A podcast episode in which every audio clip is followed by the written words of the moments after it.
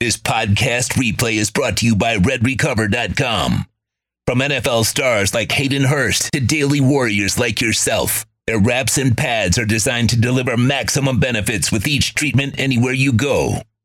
And welcome back into our All Star Break edition of RedRecover.com Inside the Paint. I'm Ira Winderman from the South Florida Sun Sentinel here in Fort Lauderdale.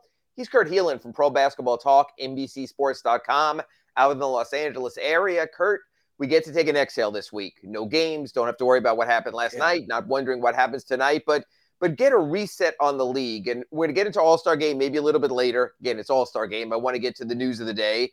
But I want to start with the buyout market and impacts on teams and it's really interesting. This is the classic example about how one team's junk could be perceived as another team's treasure, usually out of desperation, out of who a player used to be on the buyout market and sort of what they think that the player might resurrect his career or not. So I want to start at home here with the Miami Heat and what they did. They traded Dewayne Dedmon to open two roster spots. They filled one with Kevin Love. Everyone knows who Kevin Love is. Everyone knows he's a champion. What he's done was pushing Tyler Herro last season for the NBA Sixth Man Award. And then out of nowhere, you've seen him a little bit more. He played in Portland last season, Cody Zeller, for another big man to at least get another big body in there. I'm not going to rate and go through that. I know, Kurt, you do that more pro basketball talk, but just to talk about what the Heat added. When you look from afar and you say, okay, the Miami Heat are in seventh place in the East, half a game out of a regular playoff spot, competitive all the way up to the number five seed with New York and with Brooklyn. When you saw the Heat's moves, what was your reaction, Kurt Helin? Um, Cody's a nice addition. He's fine, but I thought Kevin Love was probably the best addition of any team at the All Star break. I mean, at the at the buyout market, just because he can still play a little. He's he's taken a step back from even where he was last year. Like you said, it was finished second in six man of the year voting, if I remember correctly. Yeah, uh, a distant second, but a second. Um, but he's still got a lot to contribute. He just had fallen out of the rotation with all the young guys and bodies they had in in Cleveland.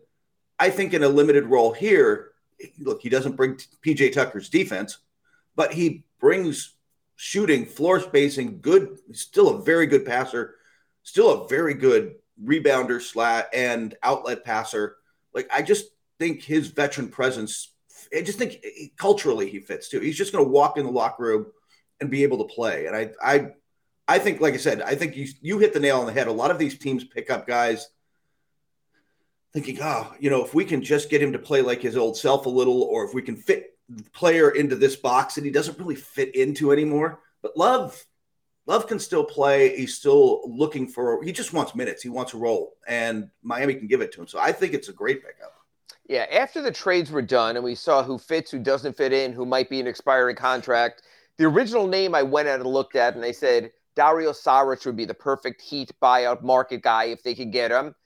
Big body, outside shooter, yeah. stretch four, maybe play with Bam, maybe replace Bam the Thunder actually are good, and they're going to keep Dario, and they're going to make their playoff or at least play and push, and they certainly yeah. are right there. He didn't shake free, so I guess for a Plan B outside stretch four, maybe backup center, I could see how it makes sense. I certainly can see the Heat um, hiding Kevin Love in their zone defense. They play more zone yeah. defense than really I think any by the end of the season. Than statistically than anybody, yeah, it's pretty. Yeah, it's so, so by the end of the season, he might fit in there. I mean, they've certainly already tried to hide the likes of Duncan Robinson, Max Strus, and some others and have found a degree of success with that. So I can see that also. The problem is he had the thumb injury early in the season. His three point shooting went down. So is he healed and he's back to the three point shooter? Or is it just another guy who keeps this Miami Heat three point shooting percentage way down this season? So we'll get a read on that. Can understand that. Cody Zeller sort of caught me by surprise. So I called a friend who's a scout in another team and they said, look, we had him in for a workout. He looked good. He's NBA ready to go right now. He's in condition. He's kept himself in shape. He's sort of the big body you guys didn't have behind Bam Adebayo when Dwyane Wade, Dwayne Wade, I wish, when Dewayne Dedmon was out with his foot injury and then his play that fell off.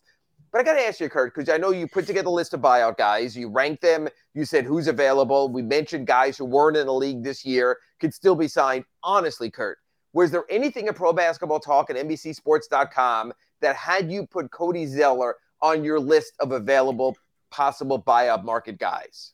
No, I, I didn't expect it at all. That, you're right. I think it was a surprise to a lot of people, but I also think, like you said, for the role he's being asked to play, if he's in shape and focused, he's perfectly fine. Like he's not going to be asked. Bam's the center, right? You're asking for during the regular season some rest minutes, and then possibly when you get to the playoffs and you run into a Joel Embiid or a Brook Lopez, where you're going to want a true big body out there for stretches. You can be that guy. Like I actually think the fit's pretty good, and I, but no, he wasn't on any list. I didn't see this one coming. Yeah, I'm surprised by it. I'm going to fill people in here a little bit. The Heat and Andy Elisburg, who's as sharp at this as anyone. By the way, if you want to, you can chime in on our chat board, our YouTube chat board. So give us your thoughts on what you think about the buyouts, maybe the direction you thought that he could have gone. I'll read some of the comments in a little while. So we'll get to that also.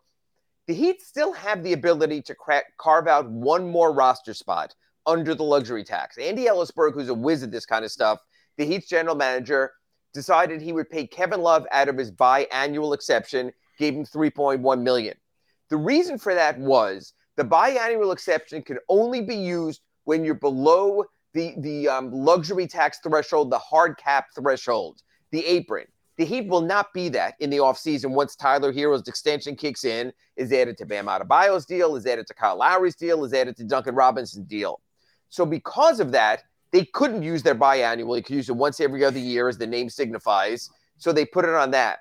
What they did is they set they saved the remainder of their mid-level exception. They gave a portion of it to Caleb Martin. They still have about a four million dollar chunk left. That can be offered for up to four years. Most often, it's offered for three years. What the Heat can do with that now is cut a player on the current roster, bring in another player. If it's a veteran, just sign him to the money, whatever he wants, if it's a prospect, they can craft a three year contract, not fully guaranteed, and have the player in their program.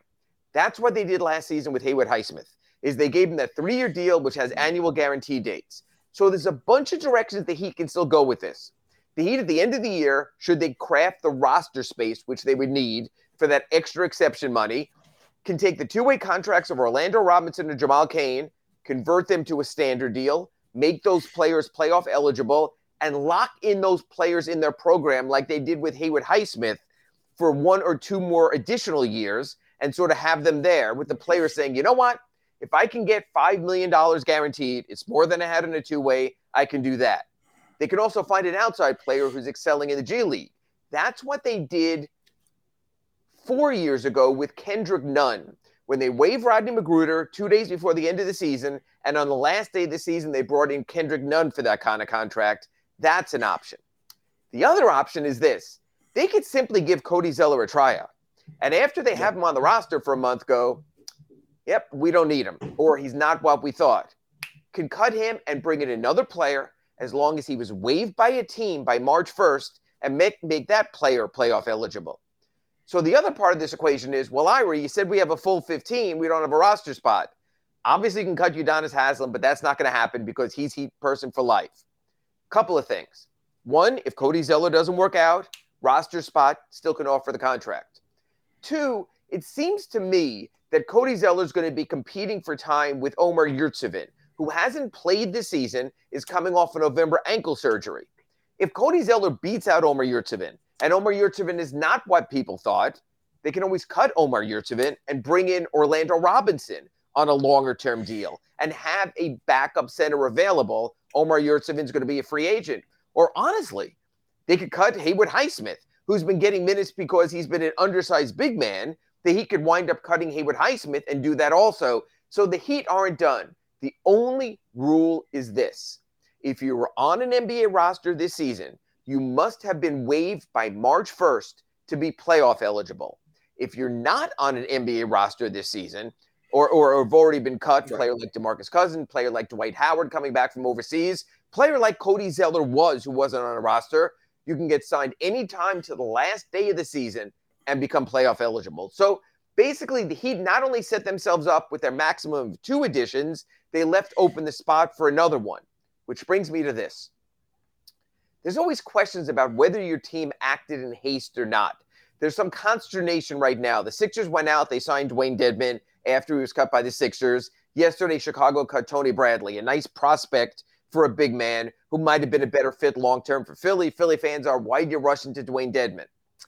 Yesterday, the Washington Wizards agreed with a Will Barton buyout, and he's available. He's a name I like for the Heat. I think the Heat bench scoring yes. last in offense in the league by points per game, fourth worst by offensive rating. Might use another player. A player like that becomes available. So I'm going to put you on the spot, Kurt Helin, because you do all your lists, and everyone should go to Pro Basketball Talk. Is there anyone still out there on the buyout market besides a Will Barton who you see out there? Because they move quick. I mean, RJ Hampton yeah. got cut yesterday by Orlando, signed today by Detroit. The teams know who they are. Do you think we've pretty much settled down, except for Will Barton on the buyout market, and sort of, okay, trading deadline February 9th? Buyout deadline seems to be done by about February 22nd. Do you think mostly the buyout market has settled? Do you think Utah might set another player or two free? Or do you think teams have sort of indicated we got who we have we want right now, the Patrick Beverley move, the Russell Westbrook yeah. move that was settled in. So to give me your state of the buyout market from a Heat perspective and league-wide perspective. Yeah, I don't think you're going to get anybody on the buyout market left who is of uh, outside of Will Barton who can actually help you. I think that there's there's always some end of the roster juggling, kind of like you talked about, like, hey, this guy hasn't really worked out for us. If we waive him, cut him, we can bring in another prospect. There's teams looking at that kind of 14th, 15th guy on the roster, convert a two way guy they like. It's that kind of stuff. There's the Will Barton's the only guy left out there who I think could see serious minutes the rest. Well, I mean, uh, serious minutes with a decent team the rest of the season and potentially actually help a team in the playoffs. Everybody else, I think it's just into the bench. I don't think there's another name player out there now that the like you said, the Beverleys and the Westbrooks are off the board. You know, I could see a team like a Detroit, maybe with a Cory Joseph, or just when they get worse and worse, that a veteran might go, "Whoa, it's almost March 1st mm-hmm. here. You know, get me out of here. We are going nowhere. You brought in an RJ Hampton. We're going younger. Give me a chance. Nerlens Noel is another guy who's been mentioned. Maybe Maybe one of your bigs gets hurt. Maybe Cody Zeller. Honestly, by March 1st, you know, we're still talking a week. They look at Cody Zeller and going, whoa, now I know why this guy wasn't in the league. And they do make another move. So there could be some ancillary moves. That's why I like how the Heat gave themselves flexibility under the tax. They could still make another move. Um, there's one more out there. I know at some point in your career, you're just riding the wave, and you might as well be in the location you want with the coach you want. There used to be a player in the NBA who at one point was a fantastic rookie, uh, MVP candidate, had some great seasons in another city, and now disappears. So I don't know if you're familiar with this name. I don't mean to put you on the spot, Kurt. Is Derrick Rose just going to fade into the sunset in New York? And just I know you were for a second you were like, where the hell is he going? What am I going to have to think of? Is Derrick Rose just going to fade into the sunset? I thought he was a possible buyout guy also there was a little of that, but he has such a great relationship with Thibs still even though he's um, kind of out of the rotation, really not playing in New York much. Um, I don't know that he's. I don't know that he's looking to move on. I don't know that he's looking unless without a Patrick Beverley return home to Chicago kind of situation, and Beverley's just better than Rose right now.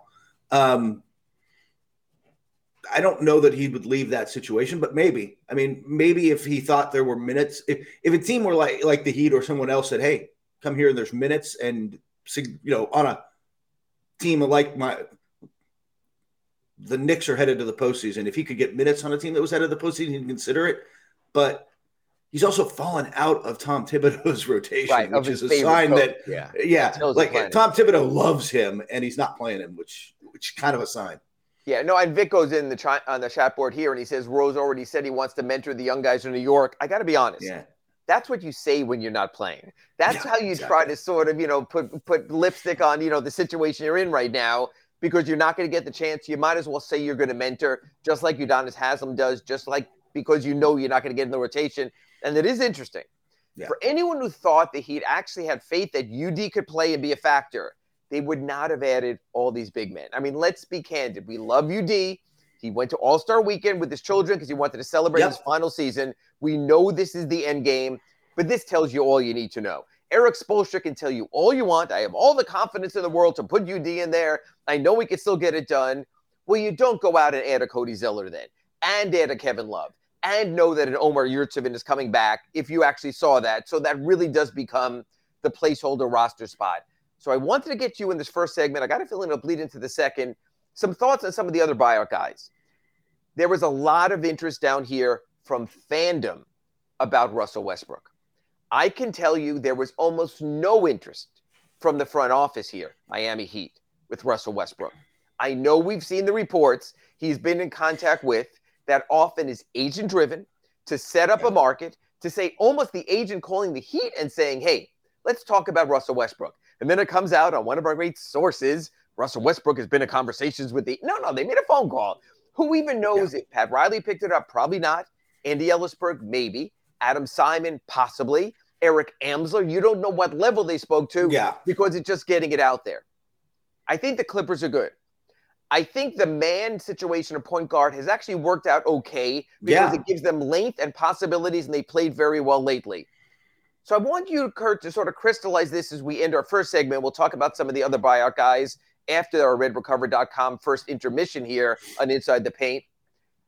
Your honest interpretation of the Clippers going for Russell Westbrook, based on what you've seen in Los Angeles with the Lakers, sort of give me your take. How did you rate that acquisition, that move for the Clippers?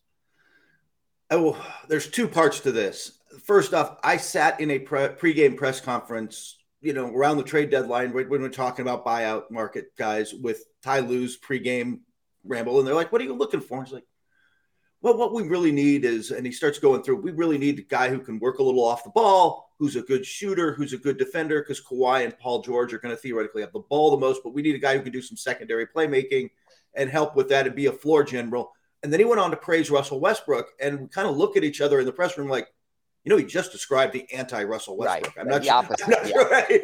um, but I will say this: the guys in the locker room wanted him and it wasn't just Paul George. I used to play with him way all the way down the roster. Everybody wanted to bring him in. It's kind of a play, and I think Ty Lue has a soft spot for him. Uh, going back to their previous relationship, I just think there was a lot of pressure from that end, and they need a spark. They do need something there. They talked about their people are talking about. Well, here he can just fit in our system and do this, and I'm like, when right. does he fit in? When does he last fit in anyway? Yeah, I you, the Lakers did this. Other teams have done this where you're like, well, if Russ just conforms his game to this box, it'll be no, it's not going to happen. I think it's a, I, I think it's going to end poorly, but there, but I also think they were in a situation where they realize, even with Paul George and Kawhi Leonard back and they're playing kind of well, they're not, they're certainly not Phoenix. They're not as talented, even though they haven't come play together. They're not Denver. They probably can't beat Memphis. And they're like, we got to do something and so they rolled the dice. Starter or off the bench for Russell Westbrook with the Clippers? I bet he's starting within within a few games. And just I want you to sort of put Heat Nation fan down here from your perspective. So to close out this opening segment on redrecover.com inside the paint, is there any degree that Kurt Helin, when he looks at the Heat roster, who they have at point guard with Kyle Lowry struggling with that knee injury, yeah. with Gabe Vincent starting instead, with no true third string point guard, is there any sense from what you've seen watching Russell Westbrook for two years with the Lakers that he's one that got away from the Heat? No, I just I I don't think it's the upgrade is worth the challenges that come with it because it's not that much of an upgrade over what Kyle's even the limited Kyle is going to do. He Russ pushes the pace. He can still get to the rim and finish a little. He still he he racks up numbers, but guy is shooting I mean, it's true shooting percentage is below 50%. Like he doesn't generate efficient points at all. He mucks up the spacing as everybody just begs him to shoot from the outside. And the, the best part is at Laker games, when he would stop and line up his feet for a three or even a kind of long two, and the other team's letting him have it, there's like audible gasps in Staples Center where you're like, you hear the whole crowd going, no, no, no, no. so yeah, I just I don't see it being like it's just he's not that much better than Kyle Lowry, if at all, and the challenges uh, are considerable. Fair enough. When we come back after our first break here on redrecover.com inside the paint, We'll round up the rest of the buyout market. We'll go through the Heat roster and what we expect sort of on the rise or on the fall for Heat players over the final 23 games of the season. We'll look at the Eastern Conference playoff race. We'll size up the Heat schedule ahead. We got a lot of work ahead of us, Kurt Helin. That's after this break right. on redrecover.com inside the paint.